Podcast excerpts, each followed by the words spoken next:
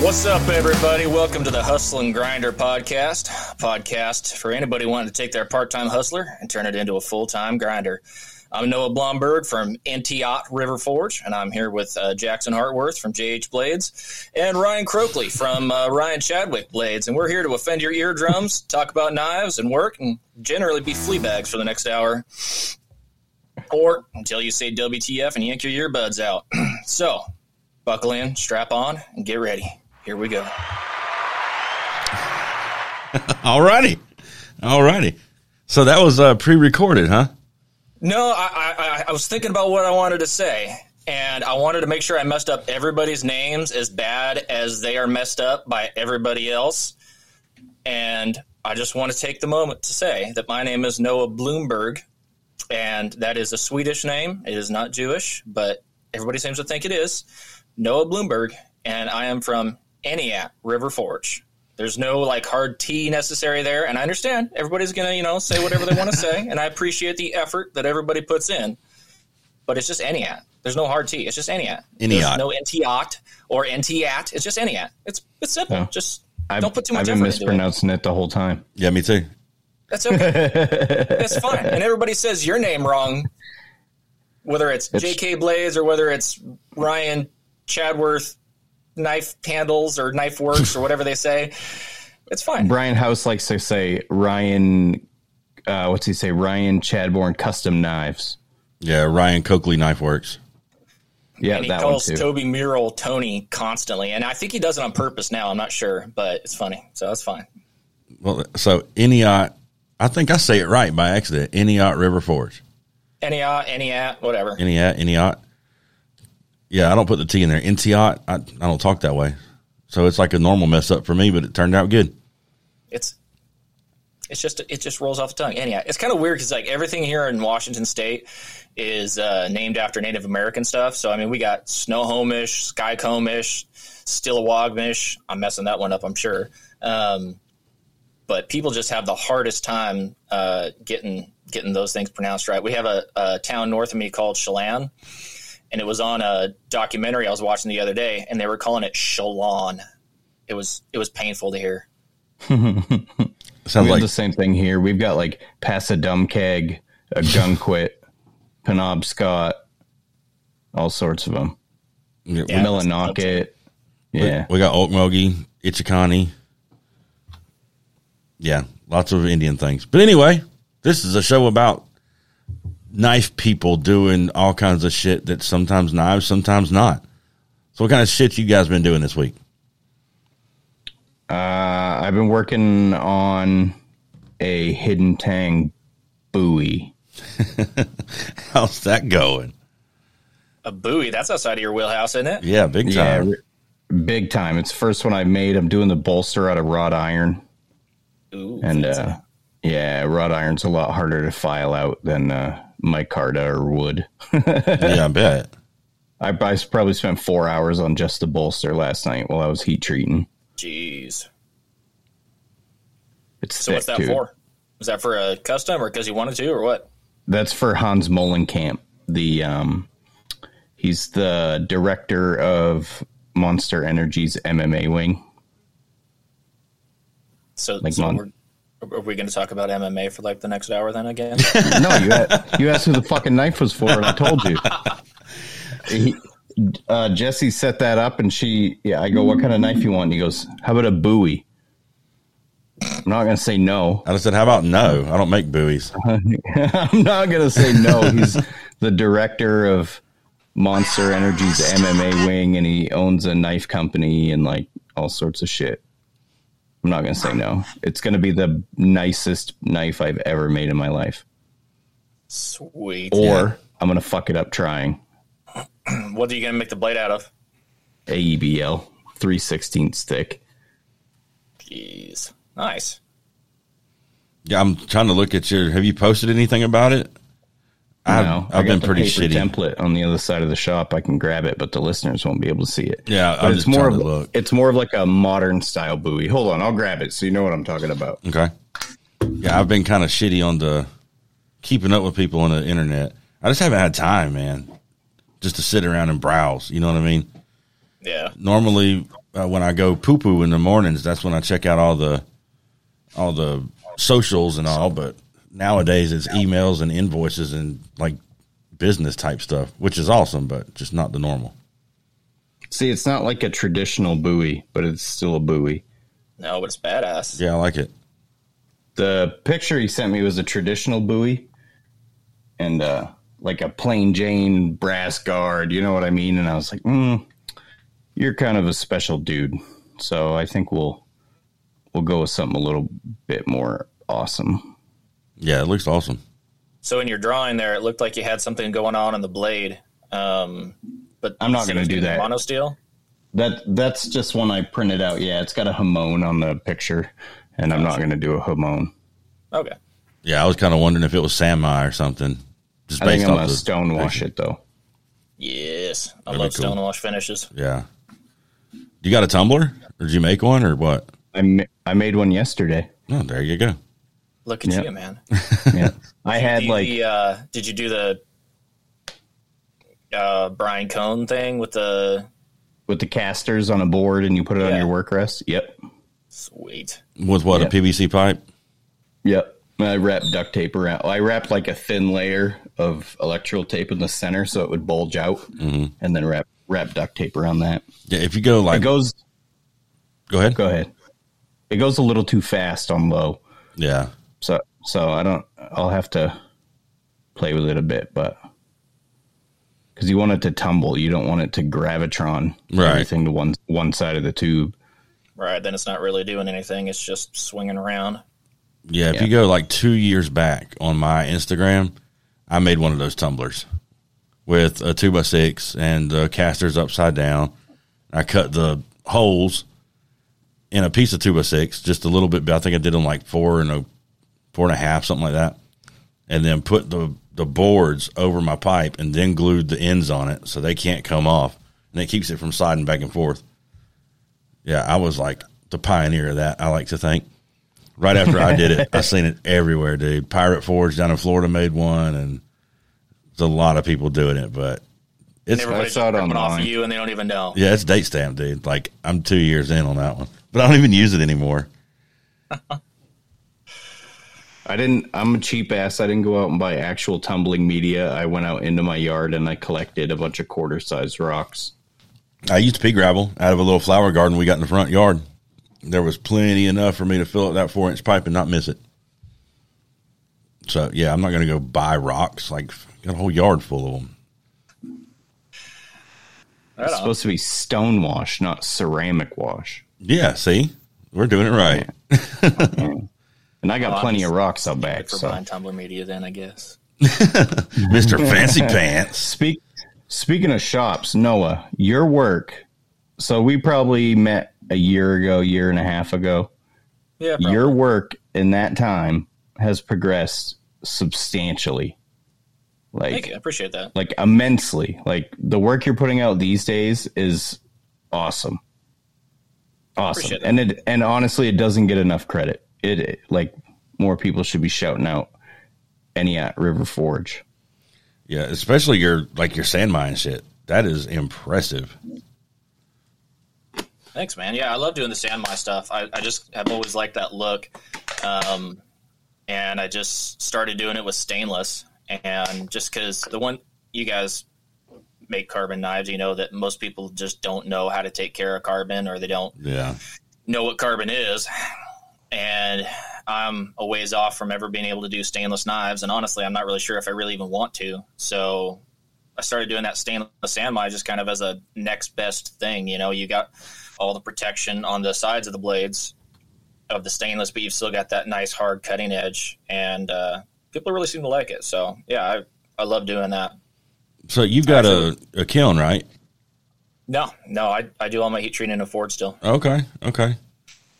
I got a thermistor that I monitor the temperature with, and I can do my heat cycles and everything with that, and make sure that I've got my temperatures as close to correct as they can be. And um, I haven't had any heat treat issues, and I've done snap tests and, and all kinds of stuff. And I got just the the hardness files so that I can check, and I haven't had any issues so far. So I think I'm I'll, I will get a kiln. Um, I definitely want to. Um, I'm just not sure if the kiln is the next thing I want to buy. Honestly, um, I've been doing so much Damascus and stuff lately. I was really thinking I might want to get a surface grinding attachment for my two x seventy two next. So That's my next one. That's I need one, especially doing big batches. You like, it would save me hours and hours and hours. I think Yeah. And what would you use it most for? You think, Ryan? flattening my blanks out after heat treat or taking off mill scale, Yeah. shit like that. My biggest thing is I think it would just save me time in between uh, just stacking up billets, being able to just slap it on there and just move it back and forth to clean up my billets before uh, cutting and restacking. Yeah, for sure. Because you've got tons and tons that all get put together. But speaking of thing that- Damascus, I had a little boo boo the other night. Uh oh. Yeah, you did. So, so I'm making that thick ass drop point out of uh, Timber Tigers Damascus. And it's a really good thing it's 5 16ths thick because I was super tired in the shop the other night. Every bevel I tried to do, I was fucking them up. I grabbed that blade and I hit it up to like 220 on that one bevel I had done. And then I, I re etched it and I got sidetracked and then I went to bed and I forgot it was in there. and Oh, you left it in the acid? overnight, yeah. Oh, what did it look like? Pretty gnarly. Yeah, actually, like it looked like it had been sitting on the bottom of the ocean for a hundred years. Dang. Yeah, but you had I enough get it. meat left on the bone to get get that out of there, right? Yeah, yeah, oh yeah. It's it's plenty thick enough where Yeah. I ground into it to see how deep it went, and it was probably a sixty fourth deep. It was, I mean, the edge was pretty fucked up, and so I ground into it, and there's plenty of meat left. It's still going to be a knife, but if that stock was eighth inch thick, it, there would have been nothing left. Wow. I did that with a mini cleaver one time with 16th inch thick, and the next day it had holes in it like all the way through because it was already ground, like it was done. It was like my last little edge, and then I'm going to glue up and send it out the door. And same thing, I got sidetracked and forgot all about it. That's brutal. Yeah, I did that once with uh, some stainless san mai, and it, I didn't leave it overnight, but I, for you know, I forgot about it for a few hours, and when I went back, I mean, you could feel the edge between this. I mean, because it doesn't touch the stainless at all, it was just an edge between the stainless and the carbon. You could just catch it with your fingernail. It was so bad, and it it kind of gave it this weird sort of almost patina texture to the to the carbon. Was it ruined Yeah, or was like- it cool? What's that? Was it ruined?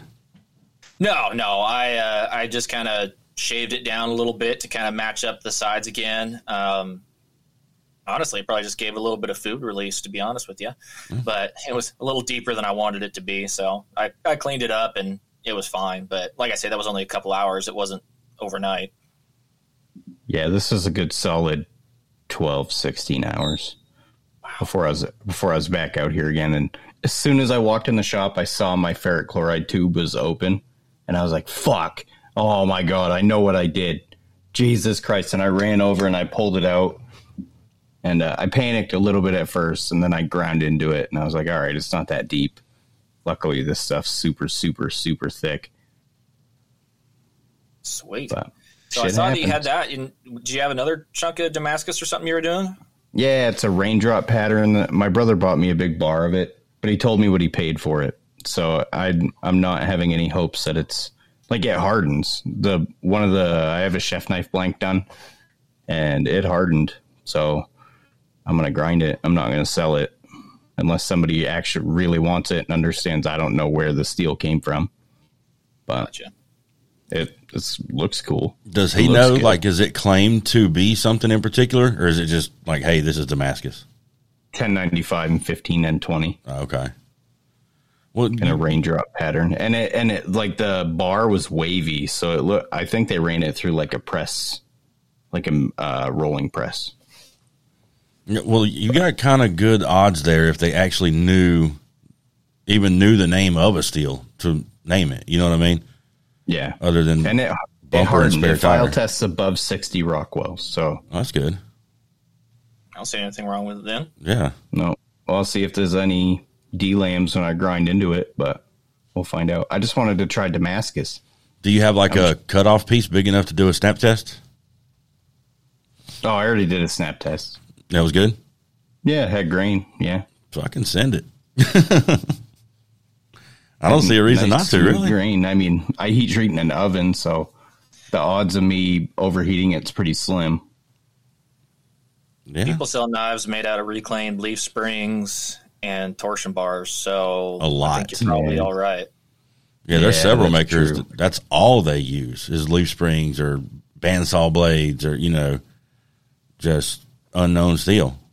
I have a tendency to stray away from uh, mystery metals. I do too. No, sure, I do too. When I, I've only sold a couple knives that were out of you know reclaimed steel, but I made sure that the people that were buying them knew, hey, this is reclaimed steel. You know, it's a leaf spring or a torsion bar or whatever it was that you know is thirty something years old. So just so you know what you're buying, Yeah. Yeah. people are okay with it. Though I can't You say that because that Hey, wrought iron I'm using for the bolsters probably 150 years old. I dug it out of my yard. Sweet. Like for That's real? re- Yeah, when we were digging out my backyard, it was whoever when they separated off my half acre from the rest of the property, which was like early 1900s. They used it as like a property marker on the corner, and over the 122 years or whatever, it sank into the ground, and we uh, dug it up, and I snapped it, and it's rot. I etched a piece last night. It's going to look badass. That's awesome. Yeah, that is freaking cool as shit. I'd use that to make a knife for myself personally, but yeah, yeah. Yeah, I got a big old bar of it. It's like one inch square, and it was like a, I think it was an axle off like an old wagon or something. Yeah, dude, you got to make yourself a knife out of that. That's a good idea, Noah. Something to keep in your own house. You know, it's like historical from your property. Yeah, I sent Todd a piece of it. Cool. I got to uh, put something in the mail for Todd in about two days. Probably Tuesday morning, I'll be putting a box out there with his name on it. So, coming to the end of my list, guys. Gotten some knives done. Sweet. Feeling pretty good about it. Nice. How's your uh how's your business going? Your tractor business? It's it's picking up. It's not booming by any means yet, but it's picking up. It's getting a lot more steady. So we finally got our tractor back. We were having to rent equipment because ours tore. I don't know if I talked about it on the podcast or not, but um, the clutch went out on ours. Finally got it back. So I feel a whole lot better about using my own equipment that I'm familiar with as opposed to going and renting some piece of shit that you don't really know what you're getting. So Sure, yeah. yeah, got some stuff lined up. Tomorrow is going to be a big day at my house for the tractor. We got some work to do on it, adding some uh, rear hydraulic remotes and some new hydraulic cylinders so we can control things in different ways. So that's going to be pretty cool. Nice. Yeah, Well, that's cool, man. I'm glad your business is working out for you. yeah, yeah. I hope it keeps on. If it keeps going the direction it is now, which is just a little bit up every week, not a big giant jump, but just a little bit, then it's definitely going to be good. But Is that gonna still leave you time to be working on knives and stuff once it does get picked up? Yeah, it's going to leave me time to do what I want in my knife shop. You know what I mean? And that's going to, what I'm trying to do is finish these orders, which I'm almost done with. And then I'm going to draw something up and I'll be excited about it again. You know, I'll get off work, I'll be on the tractor 10 hours and I'll be pumped up, ready to get out there so I can work on this part of it or that part of it. And if it takes two months for one knife, so what? You know, it'll be as perfect as I can absolutely get it by the time I get it done. That's awesome, man. Yeah. So if you've been waiting on a knife from me, it's because I've been dragging ass and had other things to do and trying not to force it out the door. You know what I mean? Most of the knives that I've that I'm sending out this week, I could have finished two weeks ago, but I'd have half-assed them. You know, I just I ain't gonna do that. Yeah. No, I I I do the same thing, man. I had a chef knife. Um, one that I think I posted it like last week or something. Um, it was Damascus chef, and I've been working on that thing for three months. It's Yeah. like I could have, you know, I, I actually it was actually even the second one that I forged out. I forged out my in, initial one, and I decided I didn't like the pattern on it, and I told the customer, and the customer was like, "Well, I think that one's cool." I was like, "But if you really want to do it again, go ahead." And I was like, "Yeah, I want to do it again. I don't, I don't like that one. So forged out another one, and I made some uh, segmented scales for the handle and everything, and that was something that wasn't in the initial bid, I guess. Right. You know, just what I wanted to do, and that's the thing about you know not being a full time knife maker that you can do is you can make it to the point where you're happy with it, not necessarily where the customer's happy with it. Yeah, exactly. I mean, of course, you know, like, and this gets talked about a lot. You know how knife makers are unhappy with something they put out, and it's like, well, the customer's not going to notice that, but I'm going to notice it, so I'm going to fix it. And and that's that's what I'm all about is because I want. I mean, I I have a full time job. I don't need to make knives, so I make knives for myself. And if other people like them and want to buy them, that's great, you know. But I'm learning, I'm progressing, and and I, I want to put out stuff that I like. So yeah, and that's where I'm trying to get back to. You know, I went full time, but I did it out of necessity. You know what I mean? I had to. And, right. Yeah. And then I took all these orders, and then stopped getting orders, and you know, life changes. But um, yeah, I'm excited about getting back to building what I want. Ryan, when are you going full time, dude? Like you've got so many orders, your your grinds are like changing the game. I hear all kind of people talking oh, about your shit. Change changing the game. I'm telling Come you. On. Hey, who was it that was on here last week? Uh, Micah Dunn. He was talking about, you know, being kind of inspired from seeing your patterns and him trying them. You got shouted out on that WFI podcast last week about your grinds. I'm telling you, man. I've been telling you for a long time that shit. Somebody's going to notice that and it's going to blow up. I don't know if my sales are there yet. I haven't gotten any in in the last week, two weeks. You know what I mean? Yeah. Like, like I opened my books and I got a bunch right off the bat, but I haven't gotten anything in since then, and that scares me. You know what I mean? Like to make all my bills and be comfortable I have to sell three chef knives a week. Yeah. So, and I'm not there yet. I'm probably selling, I don't know. It comes in spurts. It's yeah, weird. It does. I'll get like four in a day and then I won't get any like and usually it comes after I post a finished one. So I notice that like I'll post a finished one and then I'll get like boom boom boom. And then it'll take me, you know, however long to finish the next one and then it'll go boom boom and then maybe I'll wait a month before I get another order. Um, well, but it's almost hoping, September. Here comes Christmas season. I'm hoping the website will help that. Are you gonna kind of just do a whole bunch and put them out as available, for, kind of for Christmas? Or are you going to take Christmas orders? Because that that rush uh, is coming up within the next month and a half, two months or so. That's going to start. I know. I got. I'm going to try and do both it's so I don't know if it's just me, but it's so hard to build up an inventory. Fuck yeah, it is.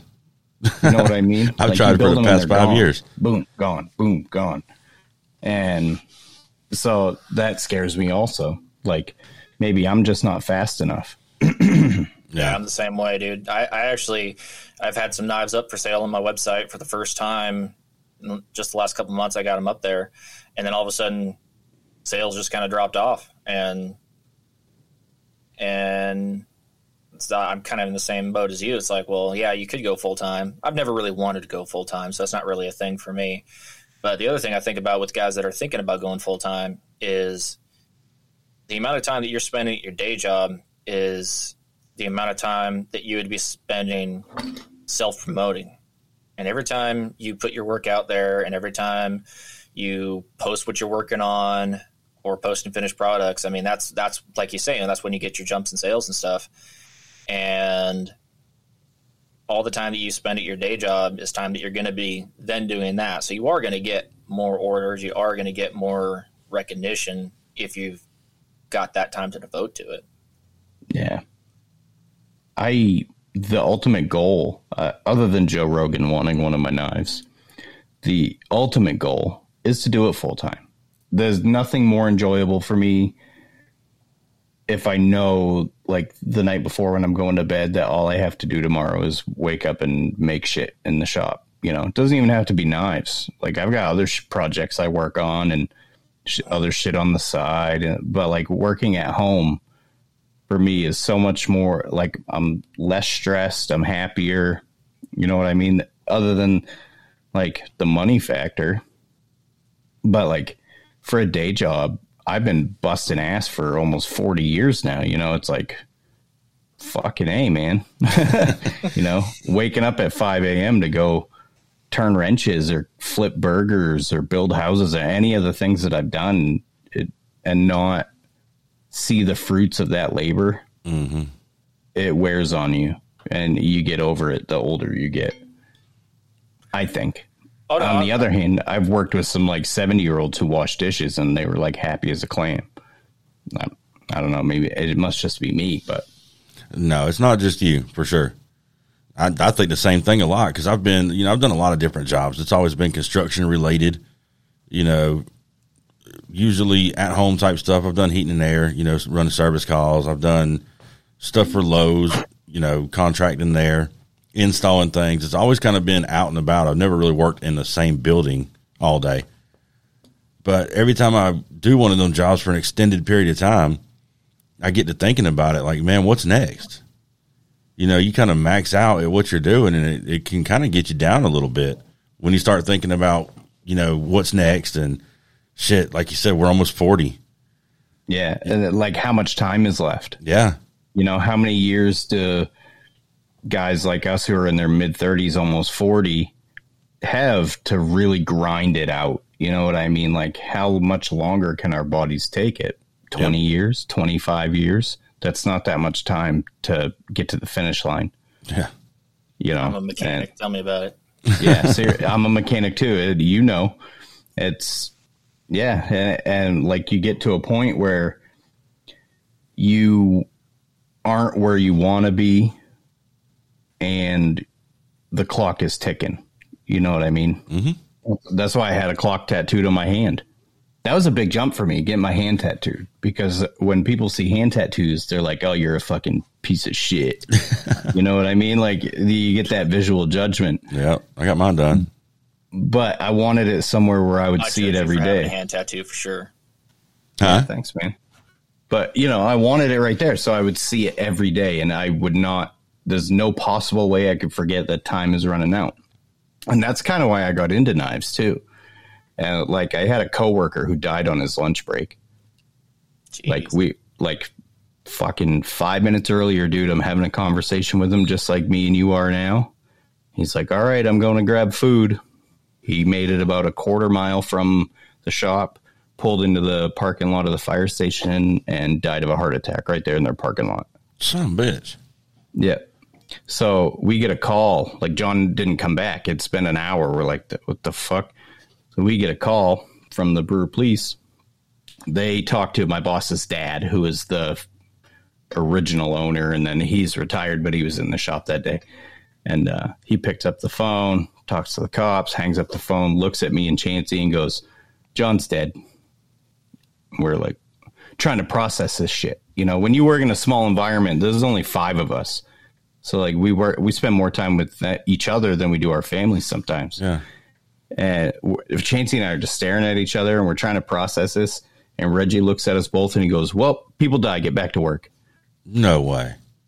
Fucking shit, you not, dude. In that moment, What a dick. something something changed in me. In that in that very moment, I was like, I can't be forgotten like that. Yeah. You know what I mean? And if you make knives and your name is on that knife, that every knife you make is going to last longer than you. Yeah. And every every knife you make almost seals your immortality. Like you're not immortal, you're going to die. But when people forget your name, that's when you're really dead. And that scared the fuck out of me that day. Like I was talking to him like 5 minutes earlier, dude, and like my boss they acted like they cared about us, but in that moment, I knew that that was it was an act. It had to be an act. I, how can you say that shit? So that that was when knife making for me really took off. I fi- I finished my revolution. I finished my first oven. I started planning out how I was going to have a shop, and I've taken it this far so far. John's still the screensaver on my phone. That's the guy that died on his lunch break. Yeah, yeah, that's the lock screen of my phone. Fuck. Well, that's that's motivation, really. You know. He looks like uh, old Brownie with a beard. So did you get that clock tattoo before or after that? After, Gotcha. after. Yeah, it was weird. It was uh, like I obviously we've all we're old enough now. We've all known people that died, but I had never been talking to somebody literally like their heart was getting ready to explode while we were having a conversation. You know. Yeah, that's crazy, dude.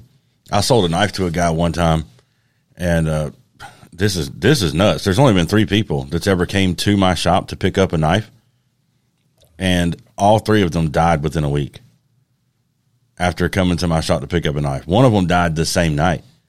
That's fucked up. Yeah, it's just like cursed or something.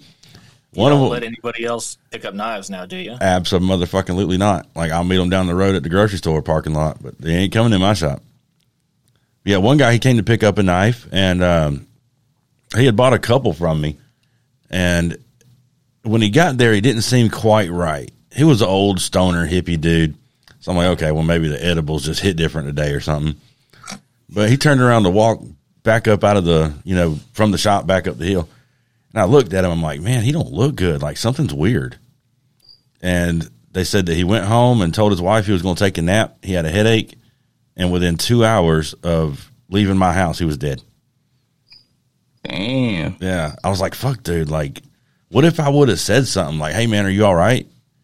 You know, would I have known to call somebody or what? You know what I mean? Probably not, but it makes you think. It shit could happen at any point in time. when I was a manager for Ruby Tuesdays, it was I was in the kitchen and then the front of house manager was out front and uh, she comes out back and she's just like hysterical. And I'm like, what the fuck is wrong? And apparently this old couple had gone in. They were having like soup and salad, nice little meal. The husband put his head down and died sitting right there In the restaurant. in the restaurant having a meal with his wife. His wife was totally calm. She was like, "Oh, it'll be my turn soon too." And like they were in their 80s, you know what I mean? They were old. And uh yeah, crazy. Crazy. Paramedics came, took the body. Yeah. People were still eating their fucking food. Like tables around him, everybody's still just fucking eating. A fucking dead guy right there. I think I'd have had to cash ta- out. Taking out a dead body, nobody missed a bite Dude, like what kind of world we living in right? So, Oh. not that death talk isn't like the greatest thing ever, but uh, maybe uh, y'all want to talk about something else. I don't know. Okay, so here. Uh, um, so, just as a way of making conversation here, what kind of uh, you guys listen to music in the shop? Like, what kind of music you listen to in the shop when you're making knives? i can't not listen to music or podcasts i have to listen to something um, Absolutely. i mix it up man it's weird because when i was younger i hated rap but the older i get the more i like rap i don't understand it Like, what kind of rap?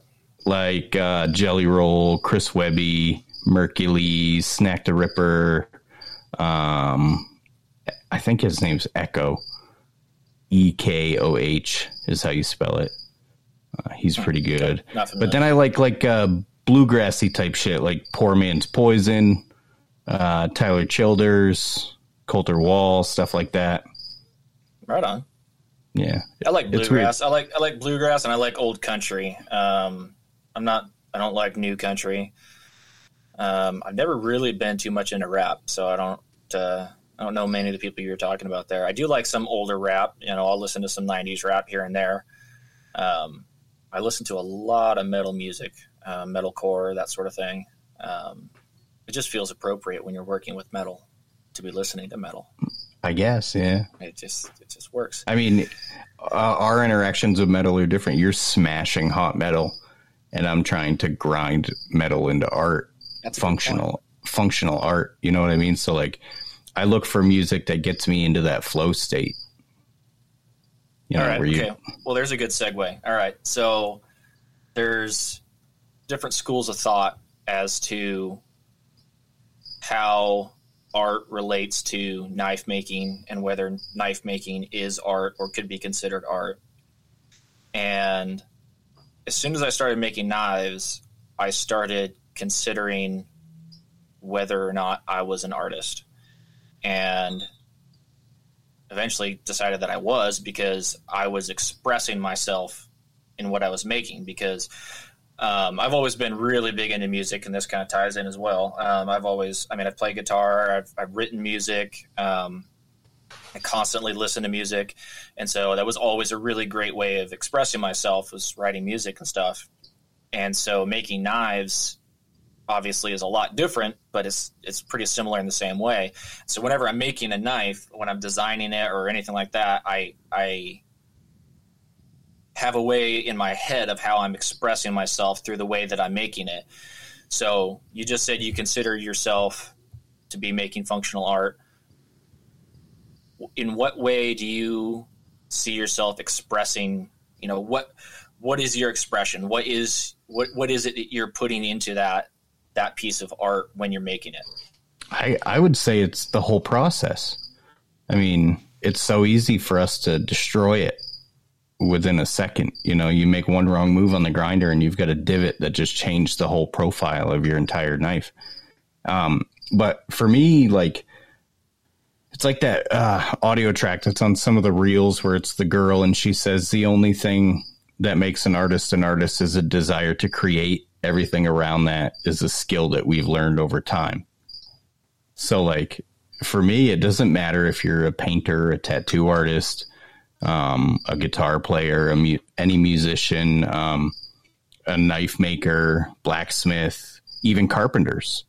Um, we're using the skills we have to create, and that's what the art is.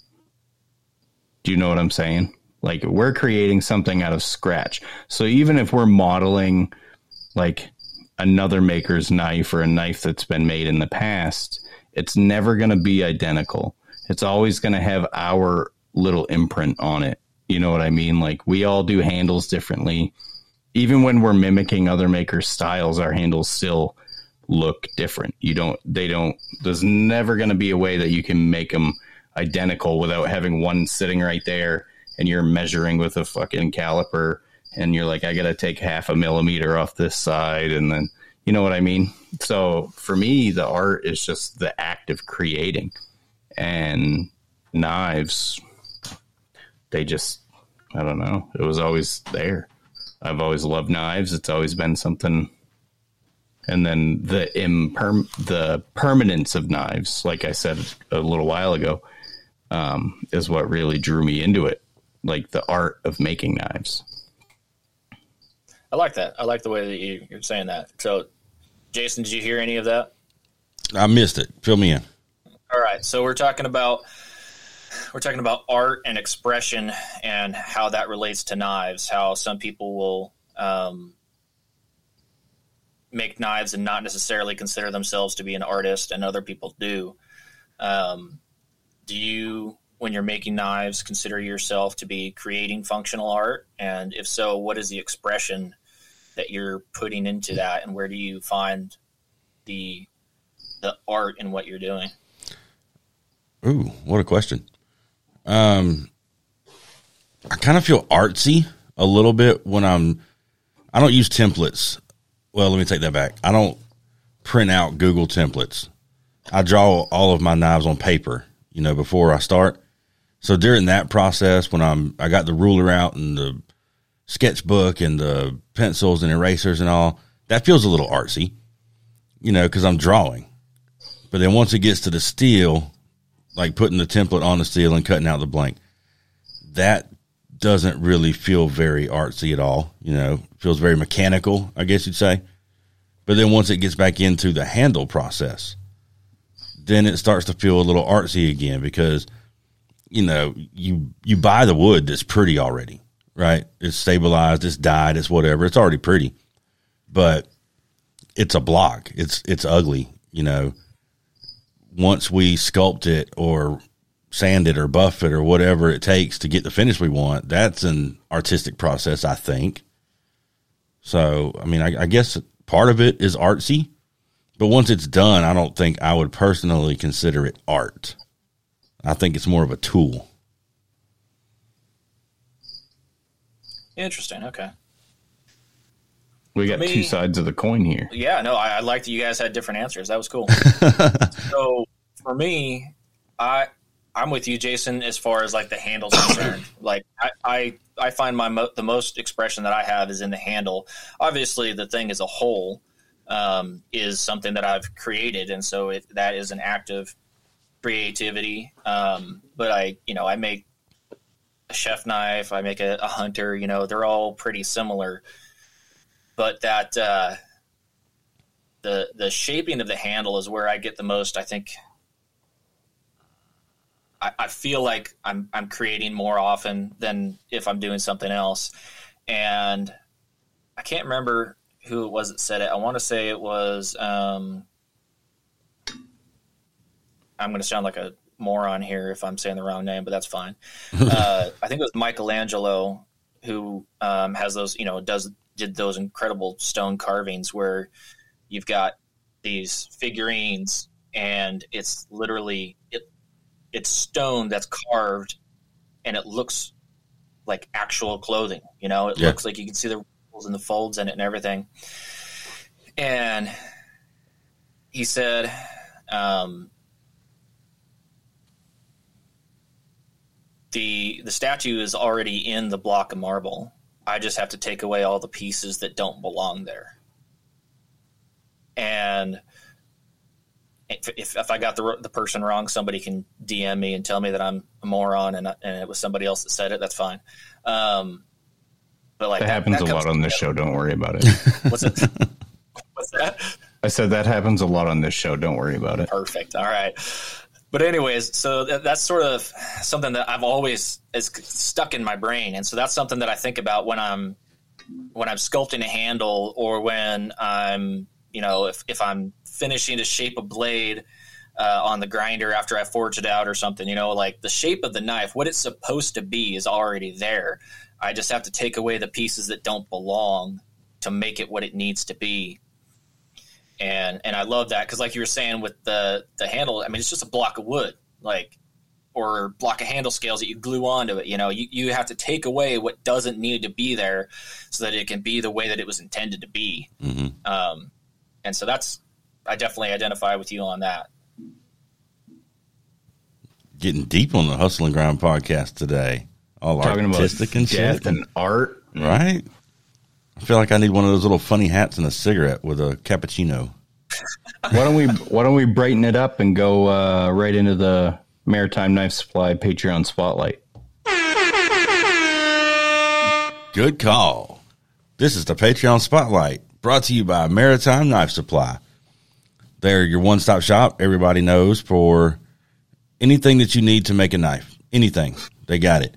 They got tools, they got steel, they got handle material, they got anything you need. If you're making a knife, you need pieces or parts or tools or whatever. They got it. So if you're just getting started and you need everything, go see Lawrence at Maritime Knife Supply. You can get it all from one spot. Show up in the same box. All of a sudden, there's a knife shop right there on your front porch. So we're going to read out the Patreons, and then we're going to talk about one of these special fellows here. Donnie Dulovich, knifematerial.at, Aru Blade Works, our short, fat friend, Brigham Kendall, Mark LeBlanc, Mark Vanderwerf, Beck's Armory, that's Richard Beck, Todd Harrington, Dennis Tyrell, Trucks Truxclair Custom Cutlery, Zachary Sowell, Maritime Knife Supply, The Man, Driver Defense Knives, Noah Bloomberg, whoop whoop, Crafty uh. Man Ford, there, Brian Hennenkamp at Tortuga Blade Works, Jared at Echo Blades, Eric Andrews at Sourwood Creations, Bremner Built Knives, Snake Branch Knives Works, Knife Works, and Darren at Stormlight Forge. So, of course, I still have not wrote these down on paper. So we're going to go to the random.org thingy, 1 through 21. Number 19. Let's see who that is. 2019. Bremner Built Knives. Didn't we already do Bremner on a spotlight? We did. He was the first one. Let's redo that. We love Sorry, you, Bremner. Bremner. We love you, buddy. But we're uh, we're gonna at least get through the majority before we start the redos. Yeah, we did hit us on the Andrea De Leon episode. Okay. All right. Shit, now I got to go back to the random and find the list. Here at uh, the Hustle and Grind podcast, we have never once claimed to be professionals. We got a professional operation going. That's right. A bunch of flea bags. Yep. Flea bag fucking podcasters. Can't trust these guys. Do, do, do, do, do, do, do. One through twenty-one. Number six. Who that? One, two, three, four, five, six. Mark Vanderwerf. Imagine that. Everybody knows Mark Vanderwerf. Like everybody. Everybody. So He's everywhere. Yeah, which uh which one of his seventeen fucking Instagram pages are we gonna look up? How about everybody good. go to a different one? right? Let's go to uh, Mark underscore one one eight blades. Yeah, I'm at one one eight blades. So uh, I don't even know if we're on the same one, but that's all right. He's got nine hundred ninety six followers. Okay, so I don't know what he's doing with all these different pages. He's got twenty six hundred and twelve on the page I'm looking at. It's just one one eight blades. Mark, uh, fill us in on why you got so damn many different ones for the same thing. Uh, I'm on like a TR Maker page. Yeah, well, he is a, a distributor for TR Maker. So what I'm seeing is a lot of TR Maker parts. Um, if you're over there in the UK, you need something from TR Maker. Mark's the guy to go see for that. Um, Got a picture of him chilling in his lorry. yep, yep, got that Where's one. Mark? Where's Mark been? I haven't seen him around the the gram in a while. I haven't either, but you know, I also haven't been on it as much as I used to. But uh, is that Mark drinking a beer in his in his truck? Yeah, Foster's. Australian for beer. Yeah, so he's got he's a TR Maker distributor. He's also he designed the Vander Sander Mhm. that that Richard Beck carries, um, which is on my list of things I need.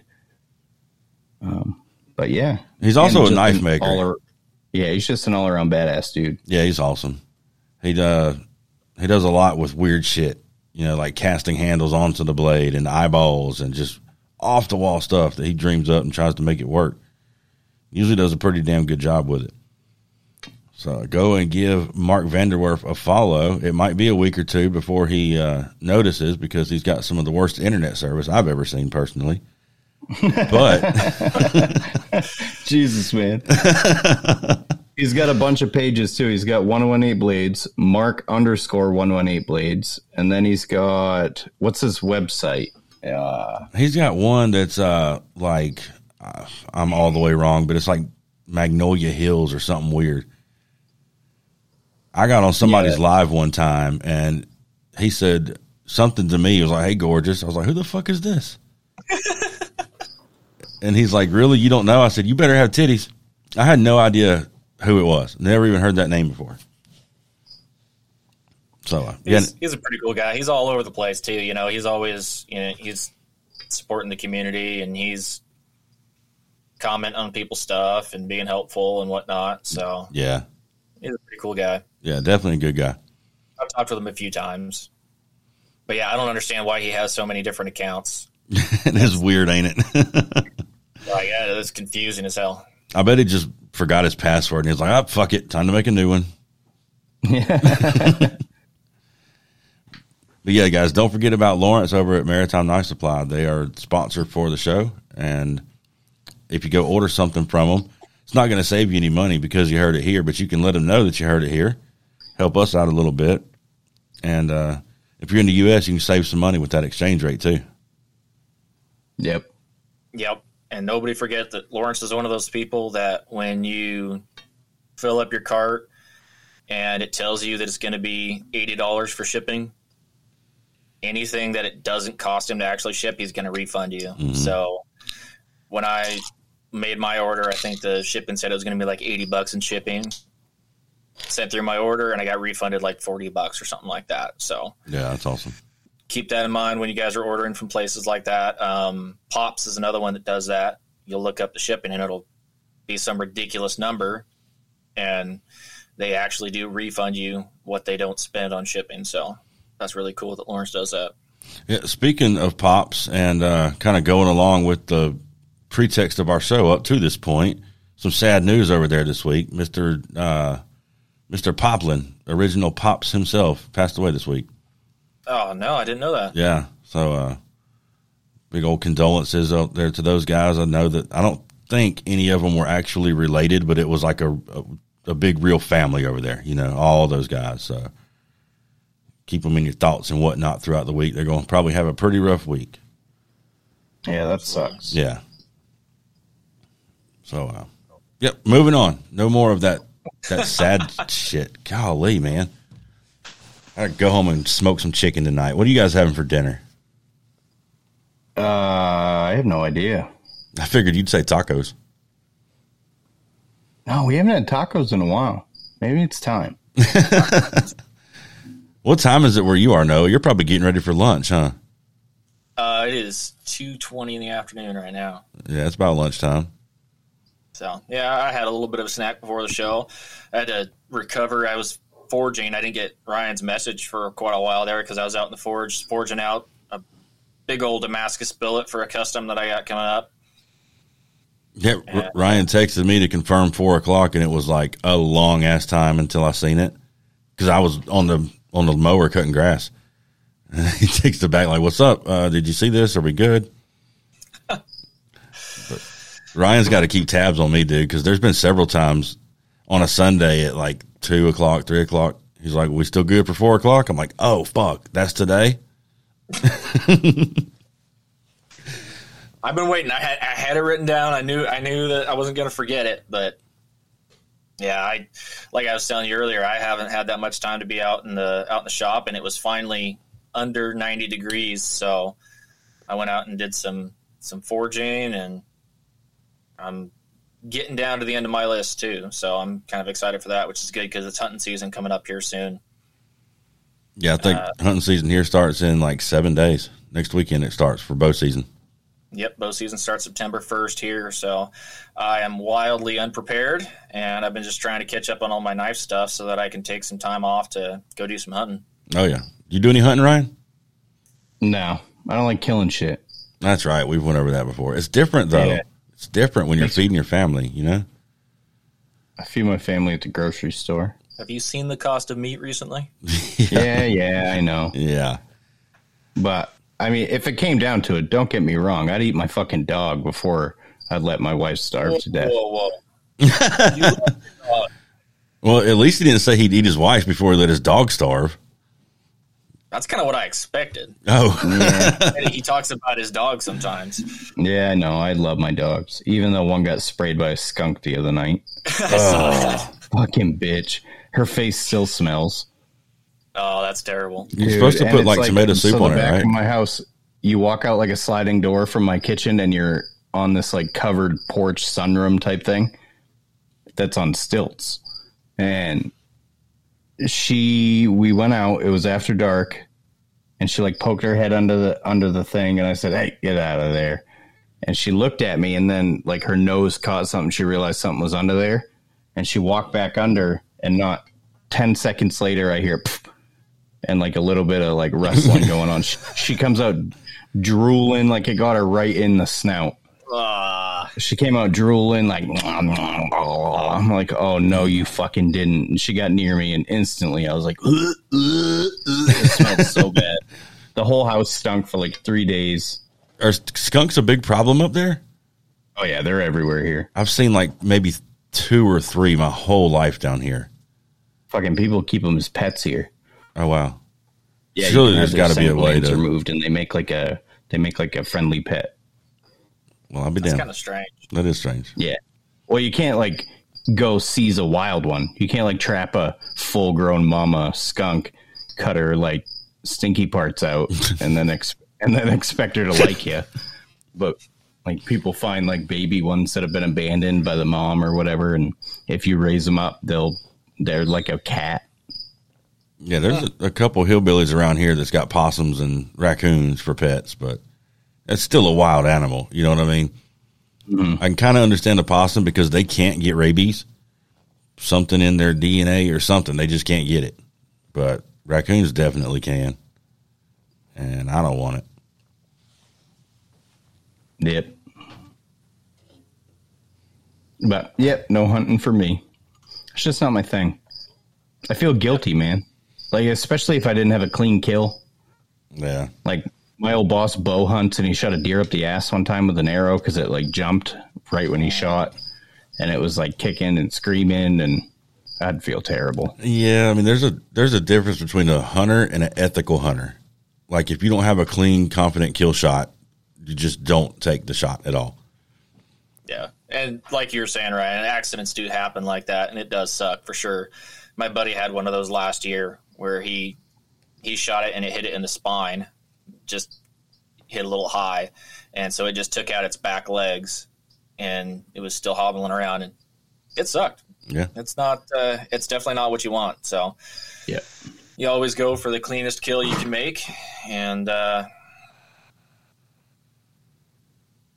yeah, yeah, it is what it is. I mean, the, the reality of the situation is is that you shooting an animal with an arrow is gonna be a lot cleaner kill than if a bear gets a hold of it or if it gets smashed by a car or something like that. So that's Yeah. the way I look at it. yeah, Yeah. I, I don't personally eat- bow hunt, but rifle season comes eat- in, I'll be there.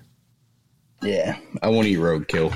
I've got some buddies who uh they see a deer on the side of the road, they get all fucking happy faced. I'm like, you fucking nasty bastards. I pull over what are you faster than doing? you'd believe. Oh, I, I don't. Uh, so they just this last was it last year? It was the year before last. They actually made it legal to where you could salvage. Up until that point, it wasn't legal. You just had to leave it there and rot on the side of the road.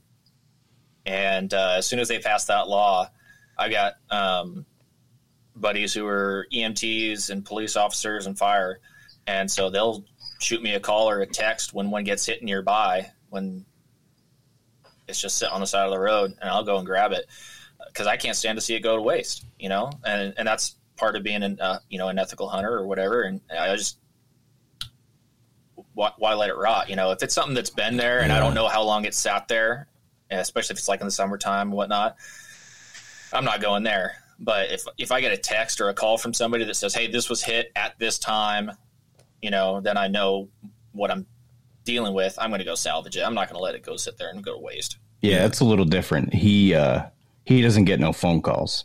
He just like stumbles across a deer on the side of the road and he's like, Give it the smell test. yeah, gives it the smell test, pokes it in the belly. Cotton. Yeah, yeah, man. Oh, He yeah, brought I don't a think I'd do that.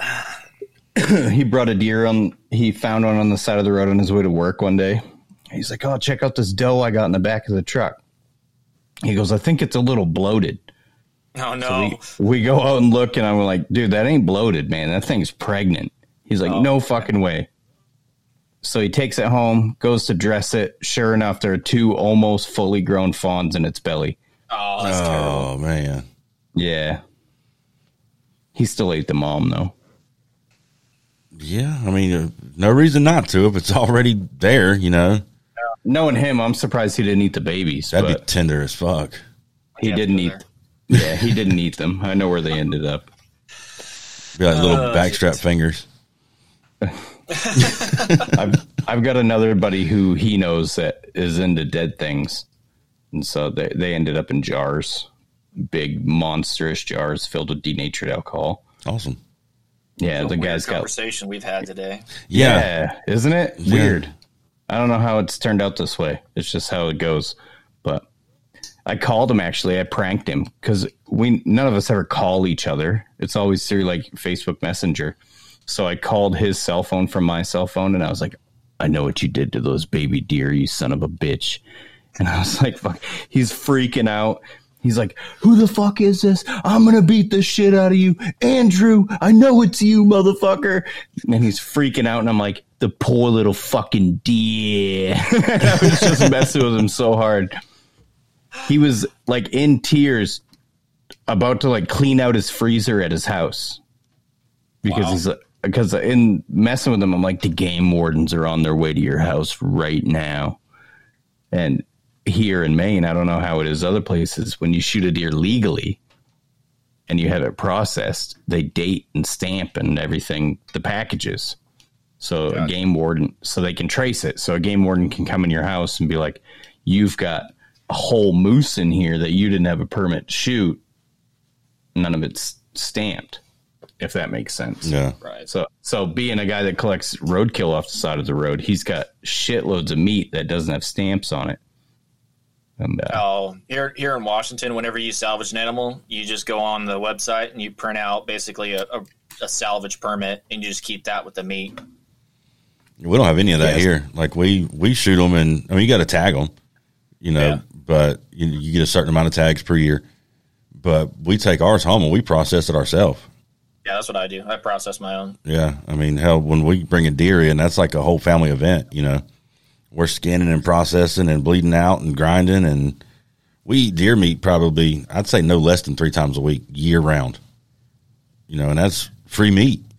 It's a little bit that's of work getting ready for the season, but Yeah, I'm hoping to get another elk this year. I got an elk two years ago, and that was a lot of meat for a long time, and it's good eating. I want to try some. wanna try never had elk. It. It's Bad. better than beef.